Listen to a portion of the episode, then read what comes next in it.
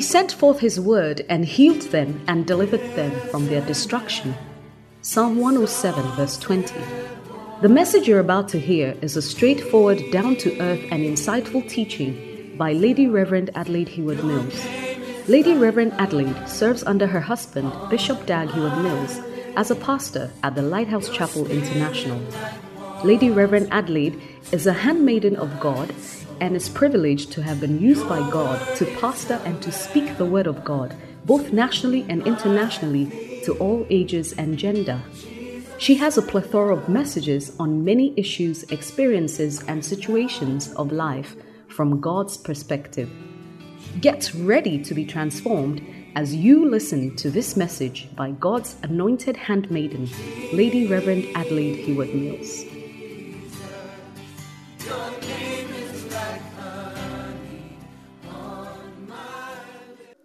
Yes, um, nyamia, oh, yeah, one, Bibia so no yeah. Oh no no kasa adinya yeti. Bibia so no yeah. Otio. Redeemer,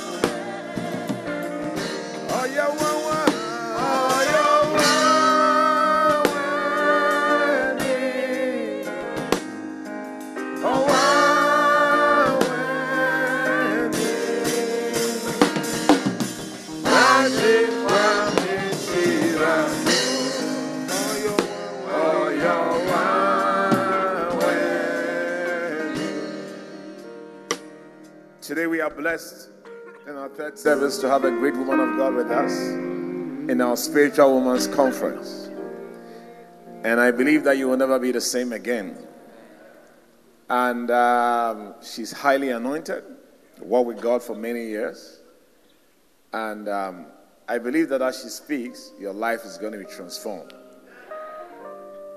And um, she's my elder sister. When I was young, she used to bath me. Can you imagine? And um, she's been following the Lord for many, many, many, many years. When she was following the Lord, we were not born again. But we thank God so much for using her to get all of us to become born again. Put your hands together for Jesus. She's also the wife of the uh, presiding bishop and our prophet. And um, I said, if you meet a fetish priest, he said, This is my wife. You must be afraid of the wife herself. because the wife must also be carrying something. so today it's a great honor and a pleasure. This evening she'll be here again at, for our evening service. We start at 4 p.m. She'll be here to minister again. And I want you to be here. And our program continues on Monday and on Tuesday evening as well. So why don't you stand to your feet as we welcome Lady Reverend Adelaide Heward Mill. Oh, Yahweh.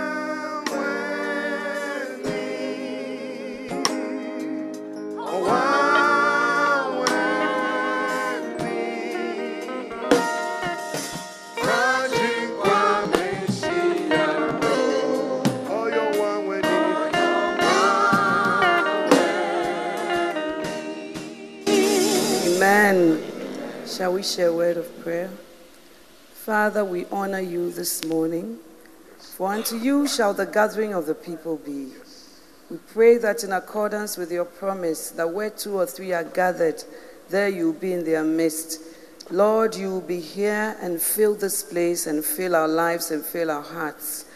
Let the words of my mouth and the meditation of my heart be acceptable to you. Father, anoint these lips of clay.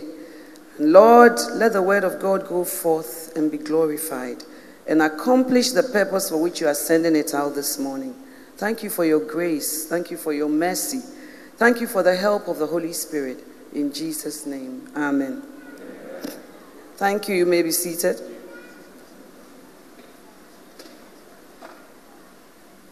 Praise the Lord. Well, it's a joy to be here, and I count it an honor to be here for your spiritual women's conference. It shows that your prophet is thinking about you. Amen. And having tailor made services for us, the ladies, it's a blessing. Well, the Bible also says the brothers should dwell with us according to knowledge. So I pray that a lot of knowledge will be acquired for the brothers to also know how to dwell with the sisters. And I believe that the word of God is gender neutral, you know. It's not for male or for female. Everything God said, He also addressed the man. God never wrote Ephesians 5 and just left it to the ladies. He, he wrote what the men should also do. When He spoke to Adam, he also spoke to Eve, but he spoke to Adam first because the man is responsible first of all before the woman, although the woman ate the apple. So I pray that God will meet us at the point of our need. Amen. Amen. I also want to thank my husband, the bishop, who is also my pastor, for this privilege of being here. He has been my pastor for many years, since 1982. And then I didn't even know I'll be his wife, but God works in mysterious ways. Because when I met him at first, it wasn't love at first sight, it was annoyance at first sight. But we thank God. Amen. And I also want to salute your prophet, Bishop Kakra. I want to thank God for his life and for what God is using him to do here and all over the place. Amen. I am very proud of him as my little brother. He often announces that I'm his little sister, but you and I know we are standing on holy ground, okay? And I remember when I was in lower six, he was in Form 1. And he and Pastor Payne were continually visiting me every Saturday with their problems. Today this happened, the senior boy did this, our milk is finished, our this has happened, and I was sorting them out. So when he says I'm his little sister, it's quite interesting. But this is what God can do. Amen. So I thank God for his life. And also, when my beloved came to visit me and he took the car out, I didn't know that God was going to touch him by the anointing in the car for him to give his life to Christ. Because I had been preaching to him many times, but I think iron sharpeneth iron. and so Bishop preached to him and he gave his life to Christ. But I remember that when I gave him the keys to wash Bishop's car, and he went out with it, we came out to go and see my big sister who was married somewhere else. And I remember my husband turning and asking me, Hey, is that how your brothers are? They are wild, wow. and I was so embarrassed.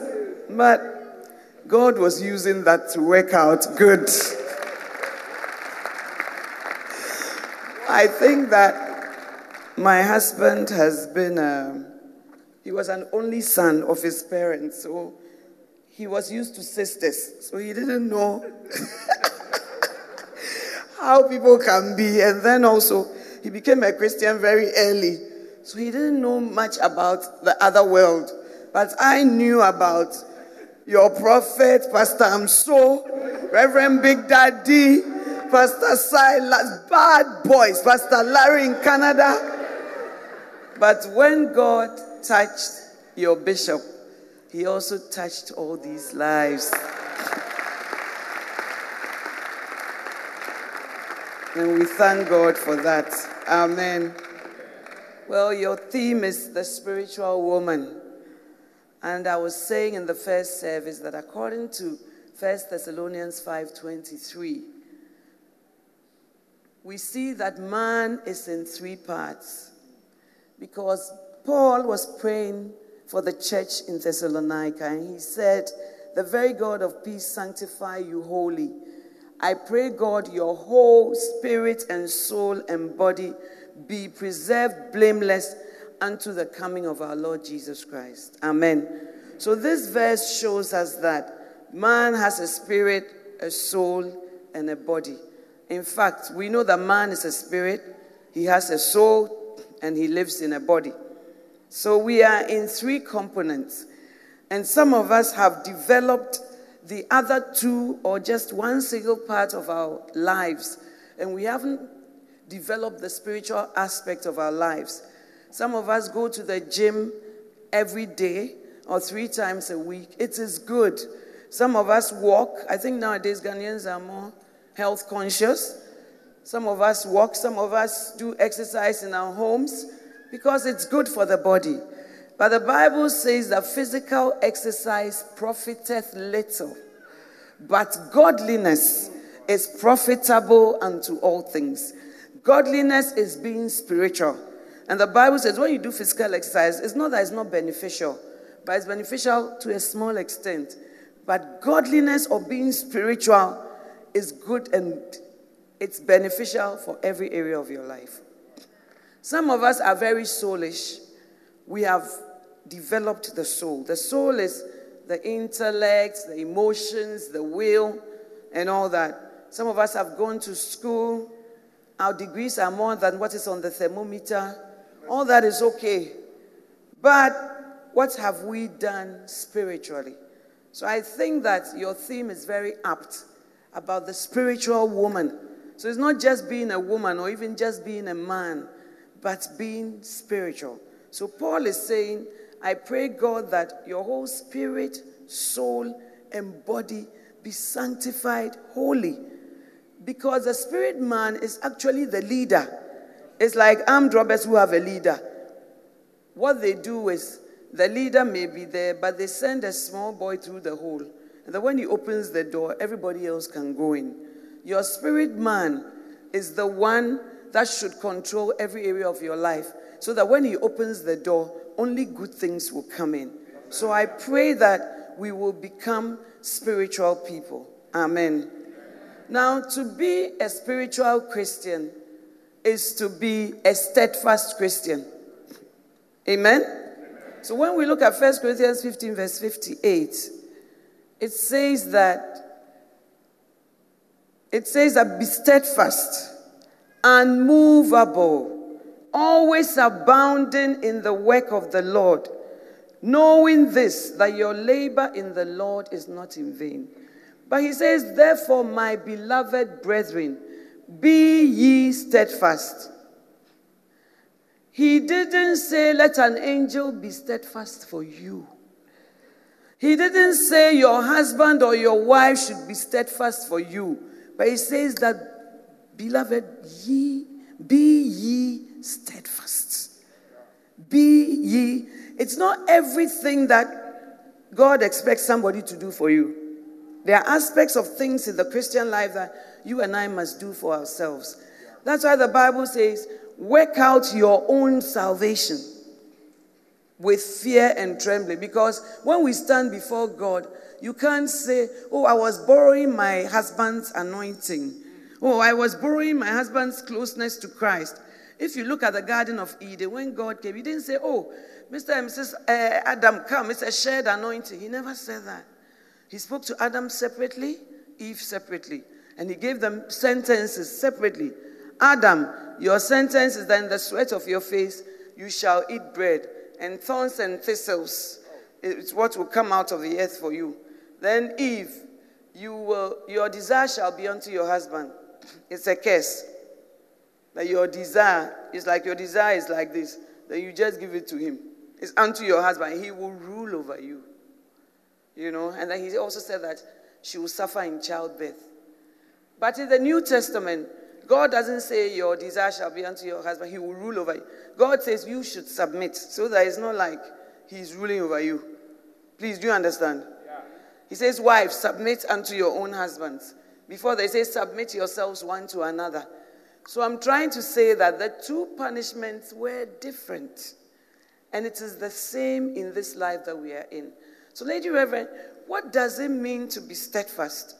To be steadfast is a naval term that was used to depict a ship being steadfast and staying on course. Because in the olden days, they didn't have the type of sophisticated uh, equipment and instruments we have now to know that the wind is coming from here, this nautical miles, this is happening. There was nothing like that. And the supplies on the ship were limited. So if there's chicken, pork, bread, whatever, they have to know when they are getting to the next port. They cannot afford to be maneuvering and losing their way. And so this word steadfast is said to be from that naval term, and that means staying on course and not being moved from the course that you are on. Amen, somebody. So, as a Christian, Paul is admonishing you also that you should stay on course and not be derailed by various things. Now, I don't like to preach that stay on course, be deep, this, without telling people how. You know, most of the time people just say, do this, do this, or be this. But how do you become that? It's not easy. So I want to talk to you about how do you develop steadfastness? Because if you are going to be a spiritual woman, you have to be steadfast, stay on course with God. But how do you develop that, Lady Reverend? We develop steadfastness, first of all, by not loving the world by not loving the world. 2 Timothy 4, verse 10. For Demas hath forsaken me, having loved this present world. Amen. Amen. For Demas hath forsaken me, having loved this present world. In the same way, many Christians are loving the world Amen? Amen? And when we love the world, we, like Demas, will depart. Demas was a Christian who ministered under Paul. He wasn't a mean person. But Paul says about him, he has forsaken me. It means that he walked with Paul up to a point. But at a certain point, he deserted Paul or he forsook the ministry. Having loved this present world, there are two worlds for every believer. We have the world that is above, and then the world that is beneath. We have the world that is in the future. That is when we go to meet our Savior or Christ comes. And then we have the world that is this present world. And the Bible is saying that Demas hath forsaken me, having loved this present world and is departed unto Thessalonica.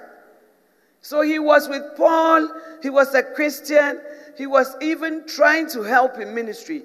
But maybe something shiny was happening in Thessalonica, or something that would give him more money, more pleasure, more comfort was beckoning him in Thessalonica. So he said to Paul, You know, we were on this road together. But at this point, I have found a higher calling. And accordingly, I am quitting.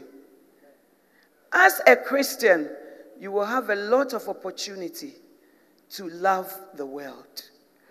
We are in the world, the Bible says, but we are not of the world.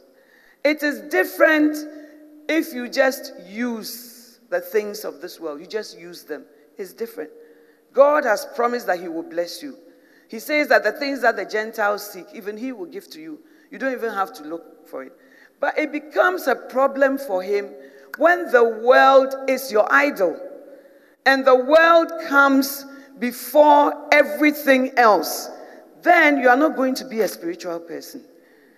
And it's, it's not like, oh, when, when I become a Christian, then I don't love the world anymore. Yes, but Christianity is a journey.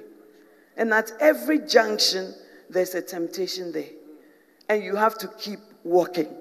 Amen? So when you look at Matthew chapter 4, Jesus was tempted. Something is a temptation only when you feel like doing it. So Jesus was tempted with the things of this world. Satan took him up on a high pinnacle to give him a good view. And he said, All these kingdoms are mine, and the glory thereof is given unto me. If you will bow before me, I will give you all these kingdoms.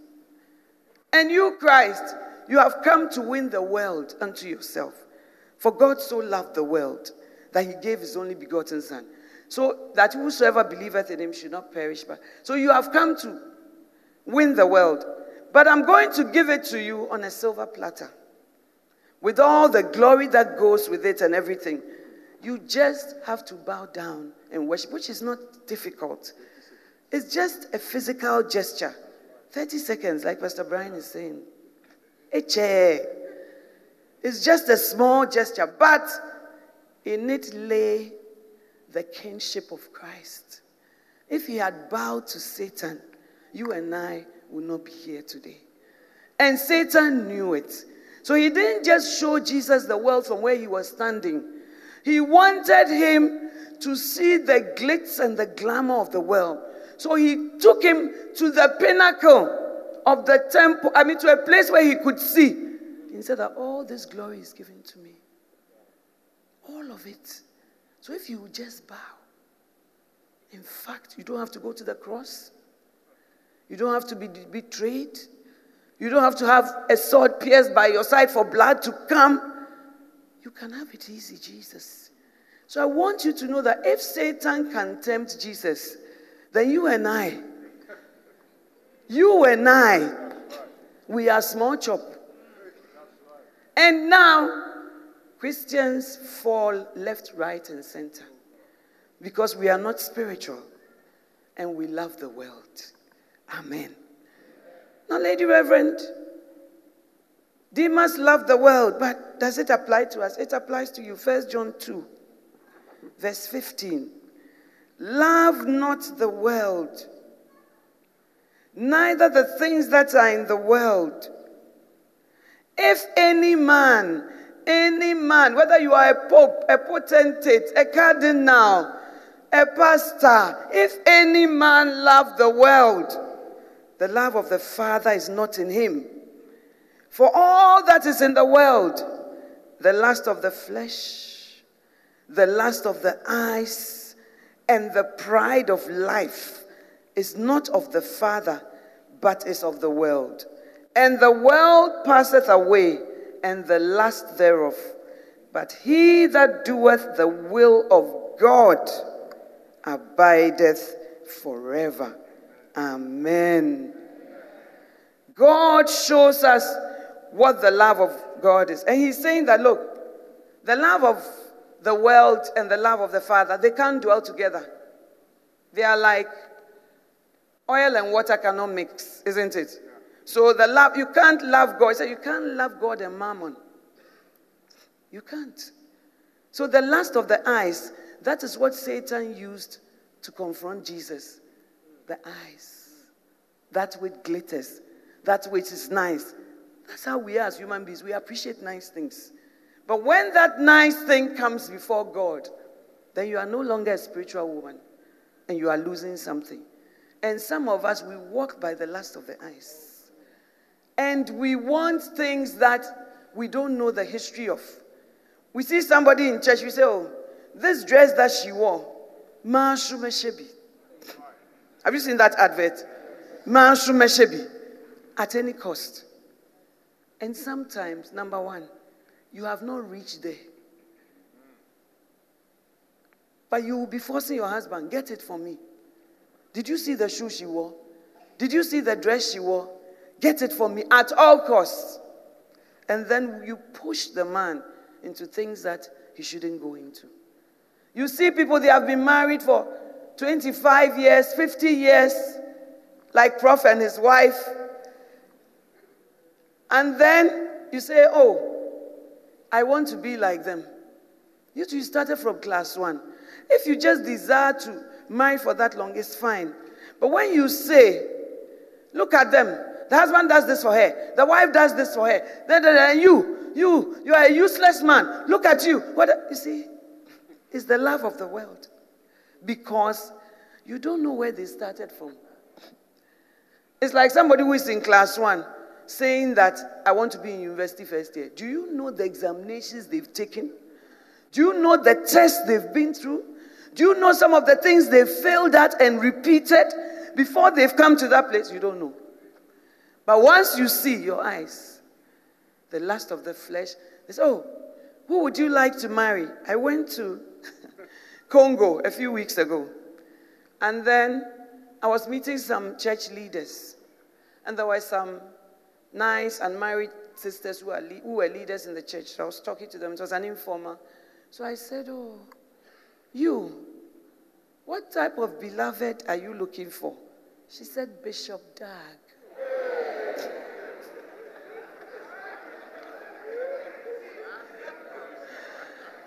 When I told my husband, she said, she said that. And I said, at least she said it. Some uh, hidden. at least she said it. She said, Bishop Dag. I said, really? Not Bishop Dag. Not. and then I said, what about Bishop Dag? And she said, his color. If color were what you marry with, then all fair people should have very successful marriages. And then there was another pastor there who was also as fair as Bishop Dag. So I said, Hey, don't tell me you also like this pastor because he's fair. So, uh, I've gone to ask him if he has a brother who looks like him. So I said, Hey, Pastor, beware.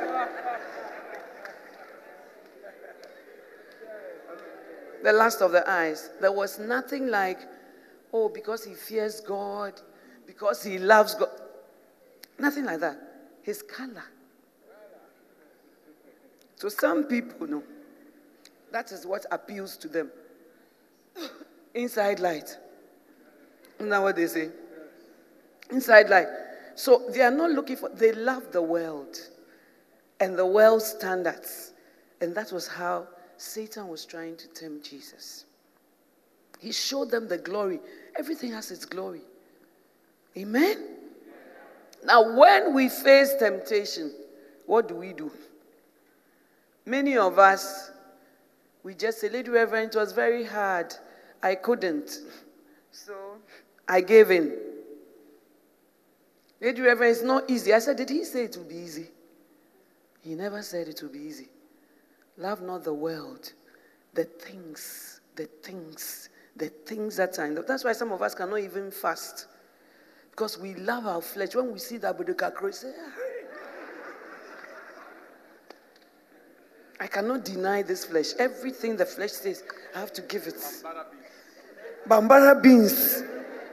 Your flesh has to eat. But when I think of it, I say, this flesh, it will be sown in corruption. It will go into the earth the maggots will eat it. So why should I invest in that more? But the spirit man will rise up and meet its maker. So I should fight to develop the spirit man and to be a spiritual person. Amen. So if you are not tempted, then you are not on this earth. You will be tempted. But when we are tempted, we don't even, our minds don't even come to what is God's mind about this temptation. It's not part of our thinking at all. But with Jesus, he thought, what is my father's will in this situation? Hey, Reverend, why do you know? How do you know? Because he always quoted scripture. Amen. He always, throughout the temptation, Satan said, turn this bread, uh, stone into bread. Look, you, when you fast for even two days, you turn all the stones you see into bread. This man had been fasting for 40 days, beloved. It's not easy. And when Satan comes to tempt you, he tempts us with what will appeal to us at the moment. Because if you are hungry, the Bible said, and he was hungry. You know, so if you go and bring like other things, that's not what satisfies. And so he knows that bread, bread is the key. So he said, if you are the Son of God, command these stones to become bread. When you command the stones to become bread, it will not stop there. You will eat it. But he doesn't tell you that the next step is to eat. He says, just command it to become bread. But who is in the wilderness who is hungry? Only Jesus. So when it becomes bread, then you eat it.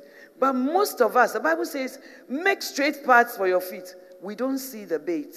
We think it's just a one step logic. Satan never does one step. One thing leads to the other. That's why the Bible says the steps of a good man are ordered of the Lord, not the lips. Because everything, the opposite is also true. That the steps, one step, one step. The Bible says, I saw a young man, void of understanding.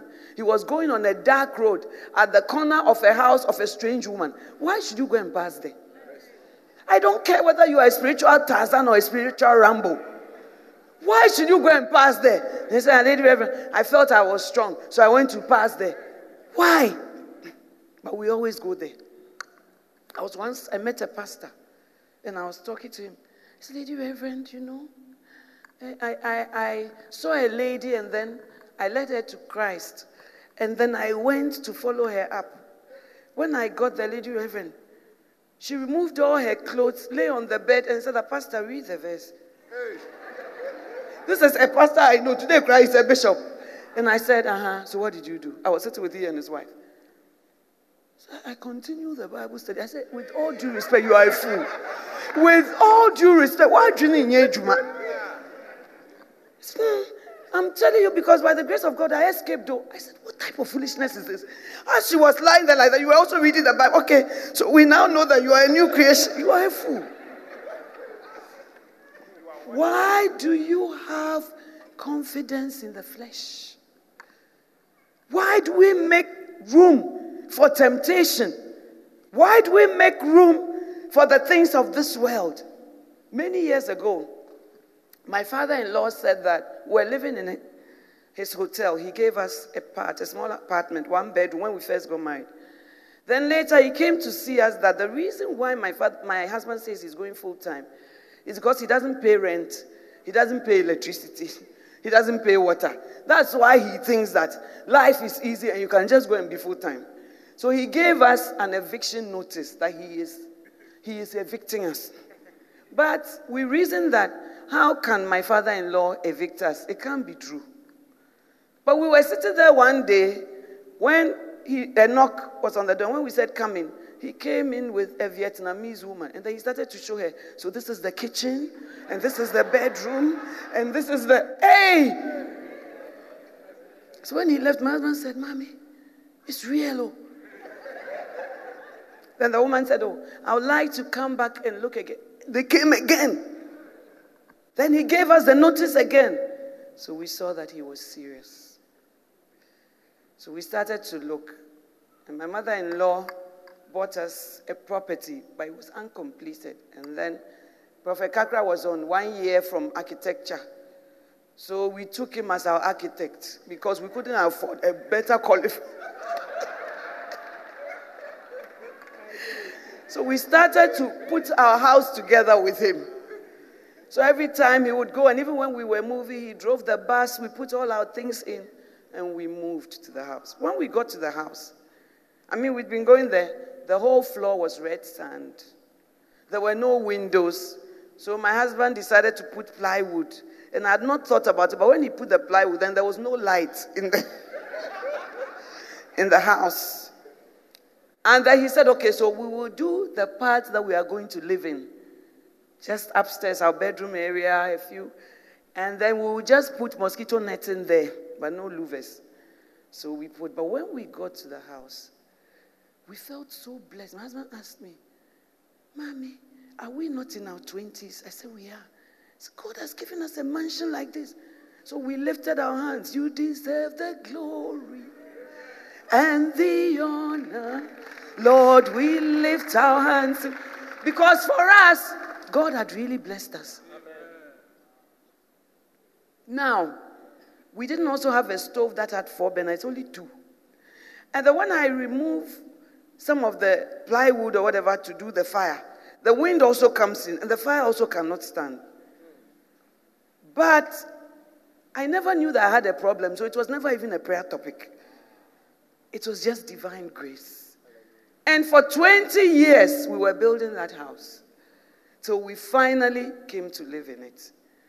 But it was a price to pay to follow God.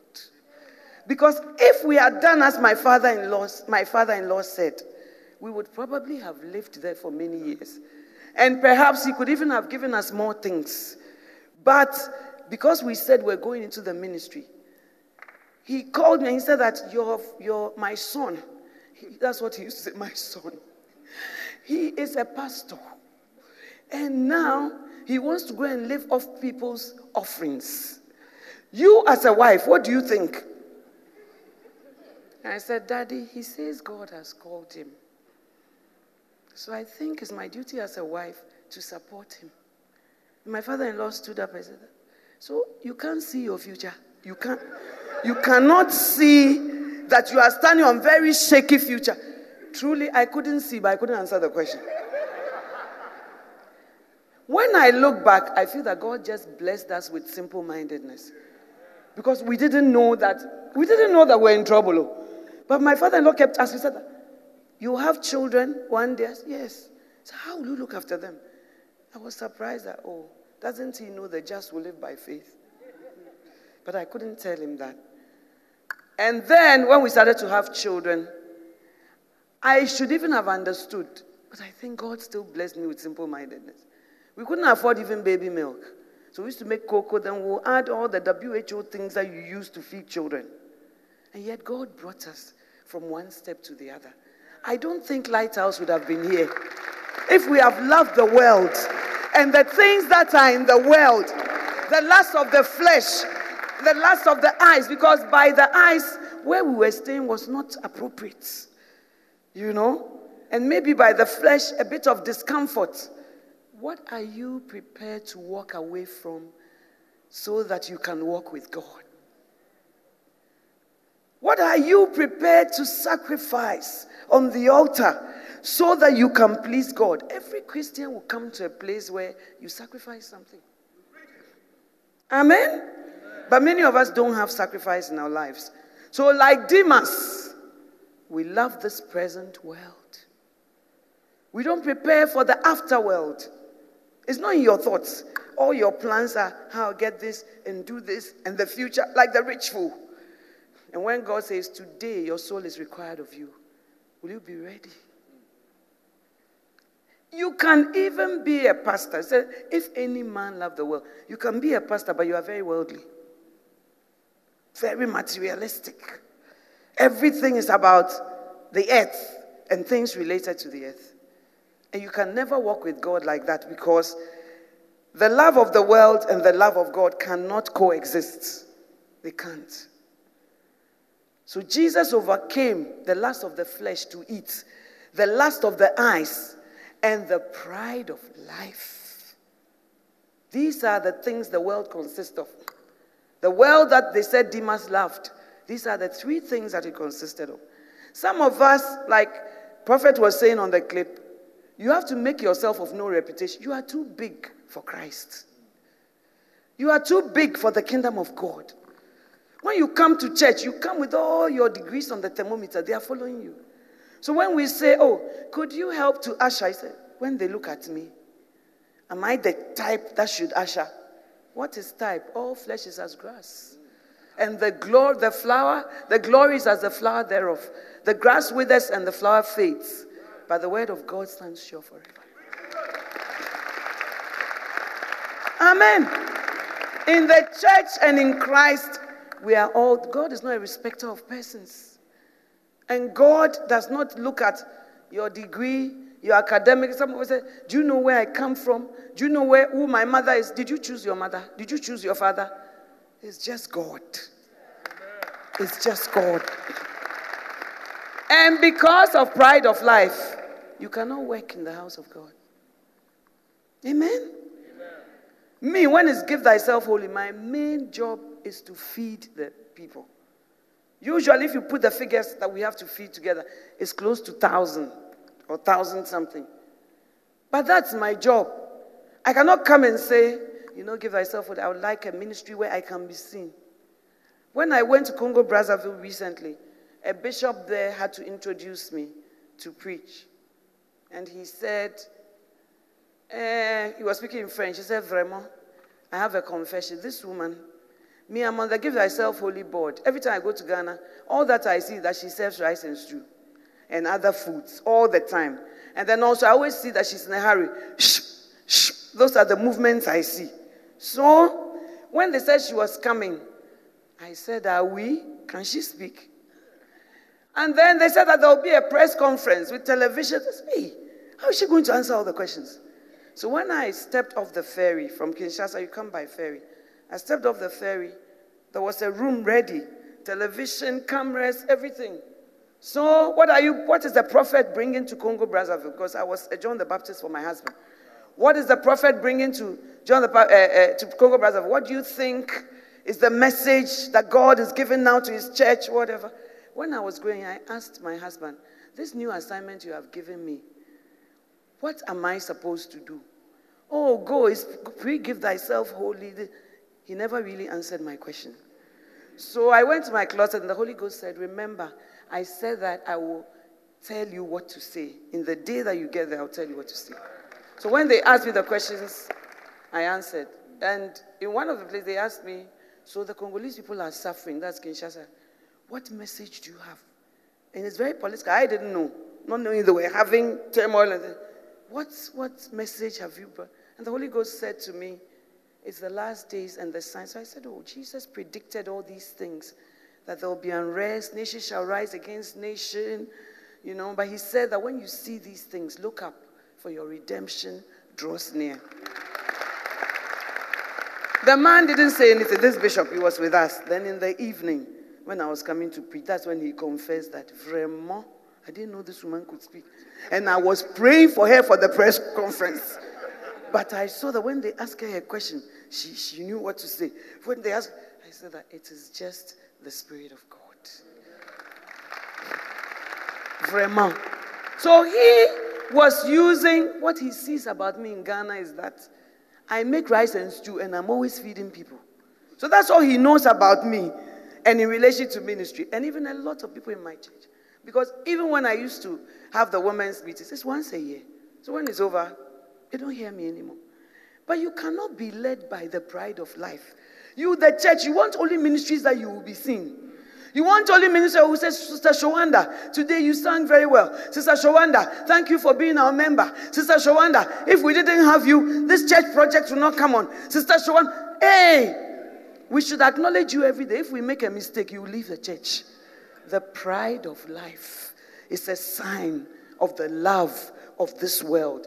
And that love for this world must go out of us. Jesus said to the Pharisees, Woe to you, because you love to be seen. And you love to sit in important places. But in ministry, there's a lot of hidden things that you don't see. So, how can God use you if everything you want stage ministry? So, if you're a prayer warrior, you will leave prayer and come because you want us to see you. Pride of life. You want to be seen, you want to be celebrated by men, you want it even affects your service. But what does the Bible say? It says, Your Father who sees in secret will reward you openly. Amen.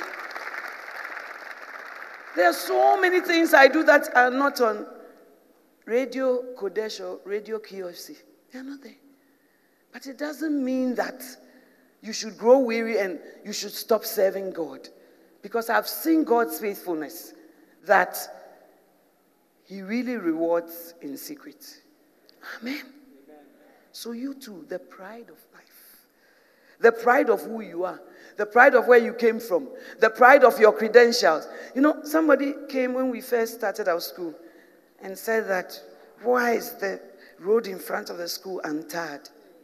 Now it's tarred. She said, I went to a very good school, so I'm very conscious of that. I said, really? Already the English wasn't going so well, so I was surprised. then I said, What school? She said, I mean, I don't mean any insult to her school, but she said, I went to Aggrey Memorial. And I said, Oh, okay, I went to Wesley Girls. But I know that the road, it has to be done by government, so we are doing our best. And what are you doing about this? And what? Aggrey Memorial that you have gone, the pride of life. The pride of life. You can't even go through the gates. You are a big man. When we come to church, we all leave our bigness outside and we just become servants of God. And then we say, Lord, what will you have me do? What will you have me do? What will you have me do? That is what Paul asked. What would you have me do? But the generation of this will say, We ask God, What will you do for me? But Paul asked, What will you have me do? Love not the world, neither the things that are in the world, the lust of the flesh. Every day you are eating. Three hot meals for this body that will be buried, and two cold snacks. And then your body, some one meal if it is lucky. Your spirit, you never feed your spirit man because you are all flesh. Everything you see is flesh. That's not what church is about. Church is not an old boys club. It's about serving God and bringing the kingdom of God down to men. That is what it's about. Amen. Some of us, the only thing we do in this church is to warm the pews. You will not contribute to anything, you will not do anything. Even the church attendance, God is lucky that today you are sitting here. He should count himself lucky. My beloved, we are called upon to be steadfast and movable, always abounding in the work of the Lord. A spiritual woman is steadfast and unmovable. And one of the ways, the key ways to be steadfast is that she does not love the world, nor the things that are in the world. When you are tempted, it is part of life. But we, we are not called to fall into temptation. And many times, the reason why we fall is we don't know God's mind concerning anything. Even fornication, so it's the church. The church says I should not fornicate, but it's the church. The church bases, bases its uh, word on the scriptures. So it's what God said, not what the church said. So my, my pastor said, I shouldn't marry an unbeliever. Your pastor said because God said. So, in order to be a Christian who is not moved here and there by steadfast, you have to know God's mind. What does God say about marriage? These days, we, we, we run our marriages our own way. The world has come into the church, and we are using worldly standards, and you are using Akan proverbs to run your marriage, not the word of God. I say, Unya papa febrefi, then you are going by that. I never knew. I heard it just this weekend. To my shock. African proverbs. The lizard that is in the river is the one who hears the crocodile cough. Then you are using it to run your marriage. It is the word of God which is light, not African proverbs. Amen. The word of God is a light unto our feet and a light, a, light, a lamp, a lamp unto our feet and a light to our path. We develop steadfastness by not lusting after the things in the world. Mark 4:19.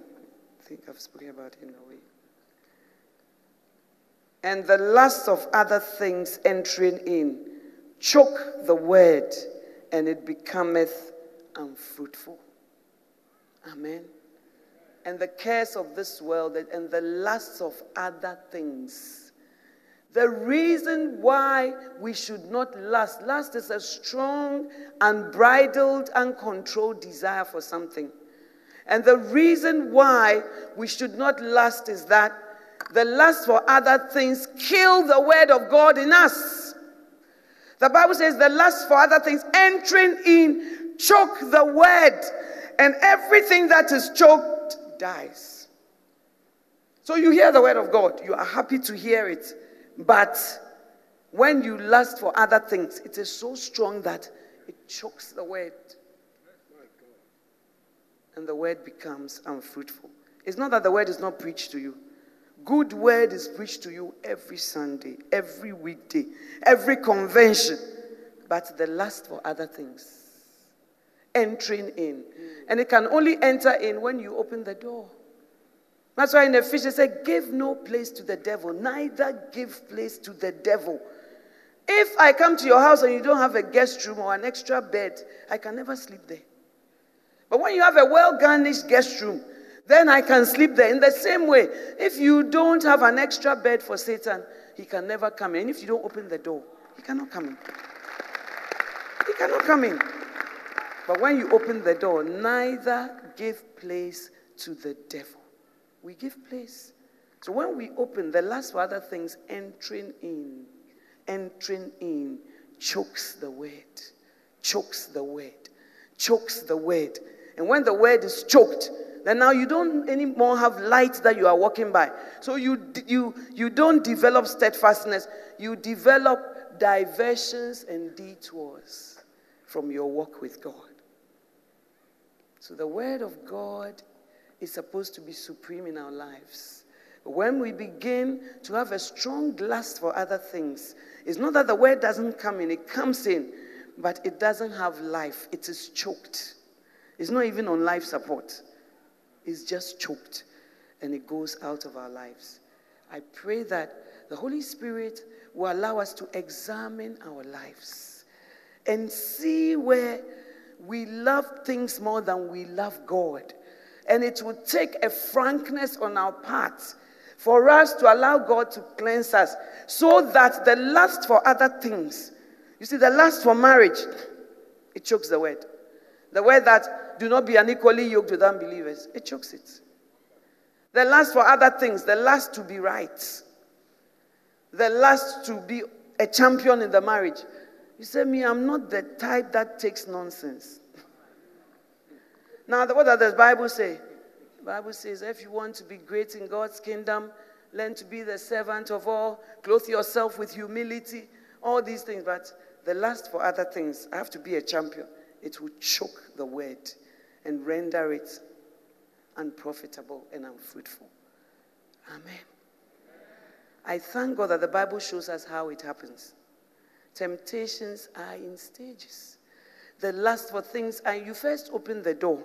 When you open the door, you think nobody is coming.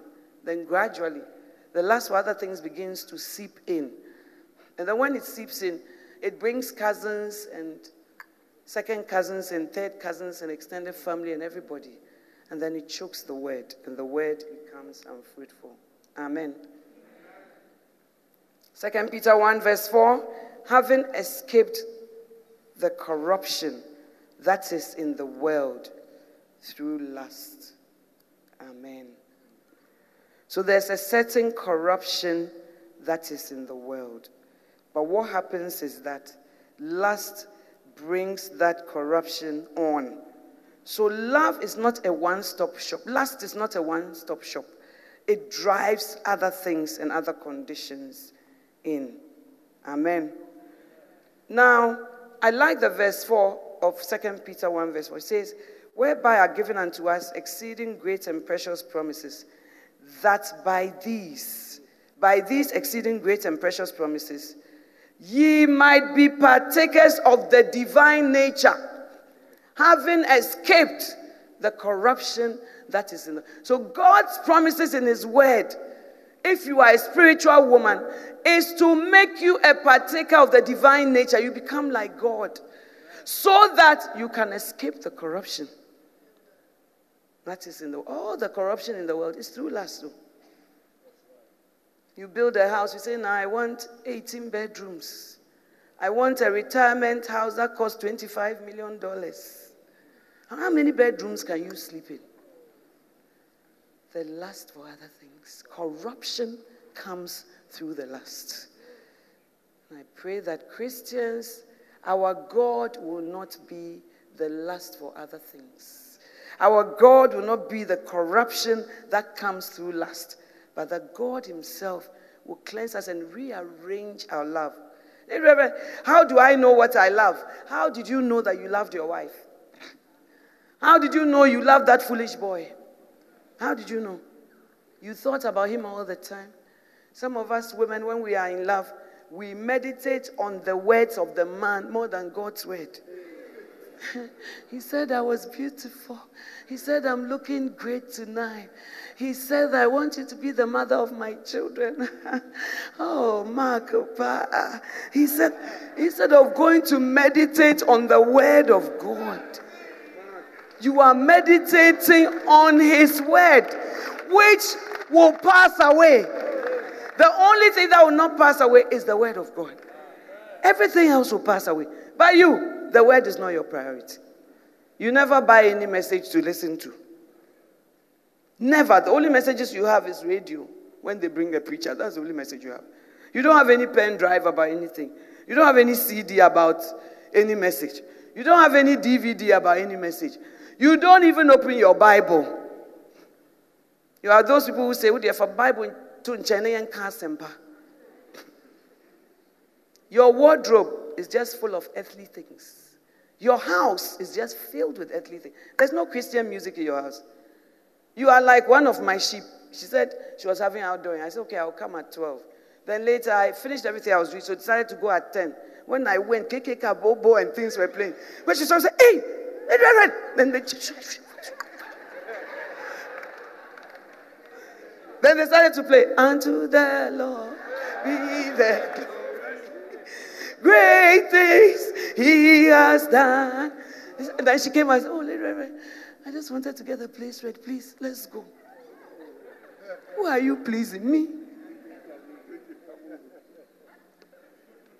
Your house is filled with things. Why are you surprised when there's so much unspirituality and so many demons in your life? The Bible says, be careful what you hear. If David out, drove away demons by playing music, so can they come in by playing music.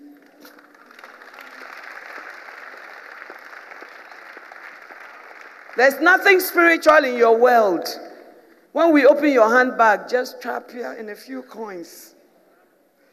When it comes to the house of God, to even give, you never give. The, your main investments are always personal. That shows you where your love is.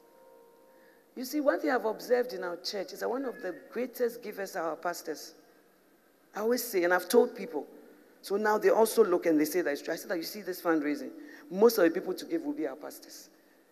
Any book that is launched is our pastors. Not because they are pastors, but because they love God. They give more than the congregation. And if our tithe cards were to be announced, you see that we give than every day you are talking. Our pastor took this. What about what the pastor gave? Do you know about it? Do you know about it? There's nothing spiritual in yours. Tithe too, you don't pay. In fact, you have even robbed God. You have taken the tithe card, which cost money. There's nothing spiritual about you because you love the world more than you love God. But from today, you as a spiritual woman, you are going to develop steadfastness to walk with God because you will not love the world. And like Demas, you will not desert Paul, having loved this present world. Stand to your feet.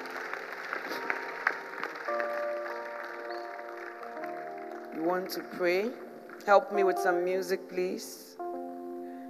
We want to pray, God, search us.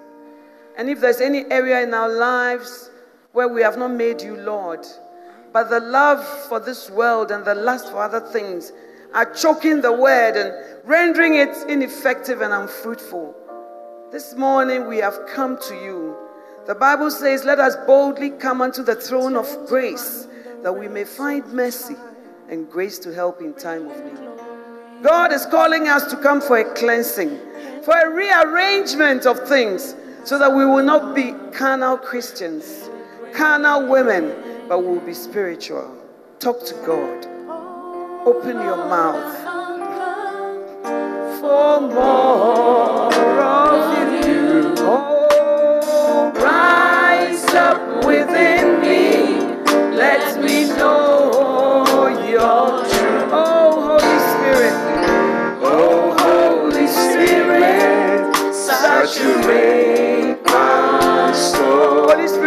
saturate our souls.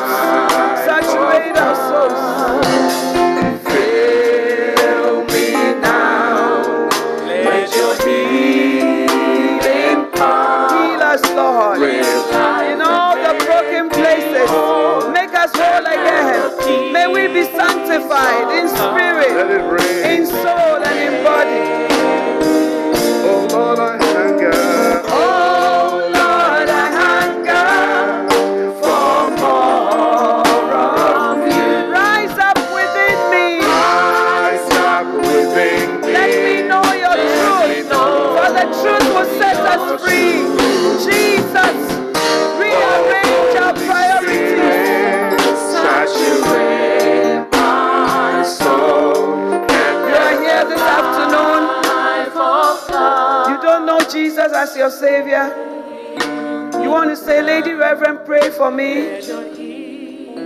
Sure whether I'll go to heaven or hell when I die.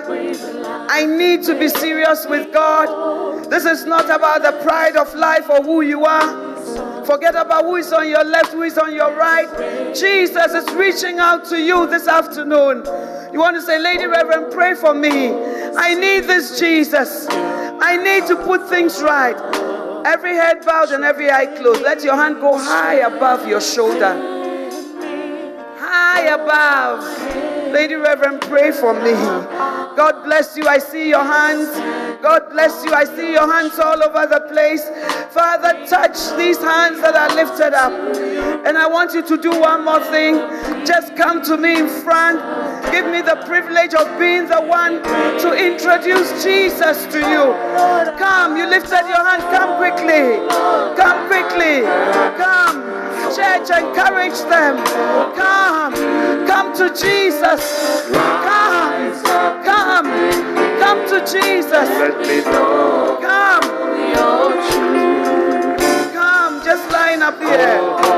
Oh, Holy Spirit. Come. You are sitting there. You know you should be here. Come quickly. Come quickly. Come quickly. Come to the cross. You are not coming to a man. You are coming to Jesus. It's a new beginning. It's a new day. Thank you, Jesus. Oh, yes. Thank you, Holy Spirit.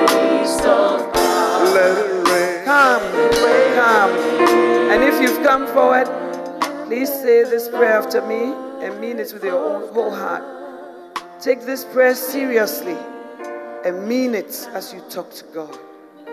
You want to say, Dear God, Dear God, this afternoon this afternoon I come to you I come to you just as I am. just as I am.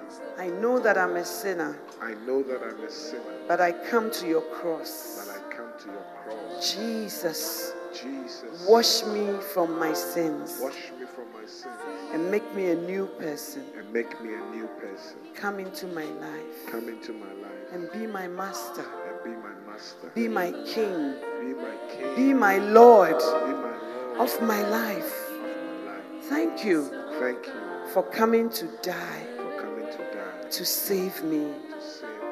Thank you Thank you for rising from the dead rising from the dead so that I so that I may have eternal life. have eternal life.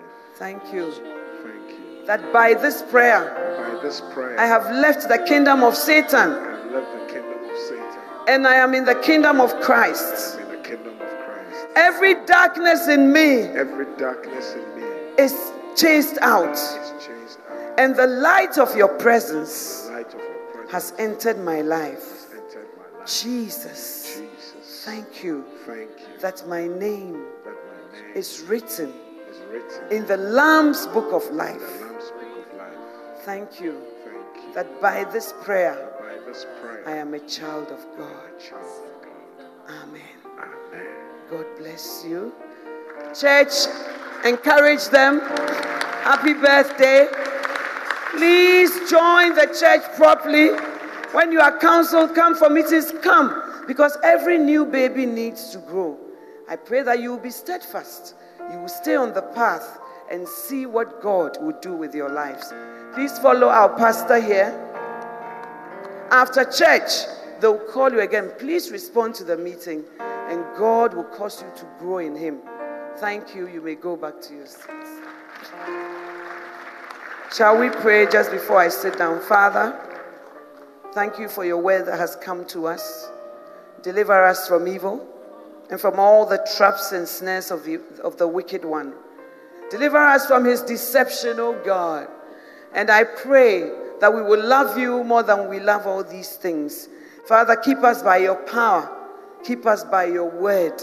Help us to serve you, to be steadfast and movable, always abounding in your work. May we always walk in fruitfulness so that your kingdom will come. And we know that as we seek first your kingdom, all other things shall be added. Thank you for answered prayer. In Jesus' name, amen.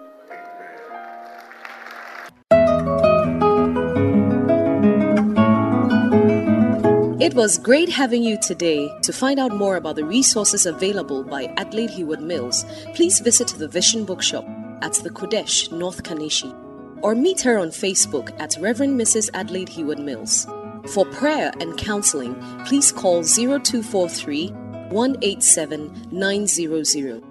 You can also drop us an email at honeyonmylips at gmail.com. We would love to hear from you. Until next time, God richly bless you.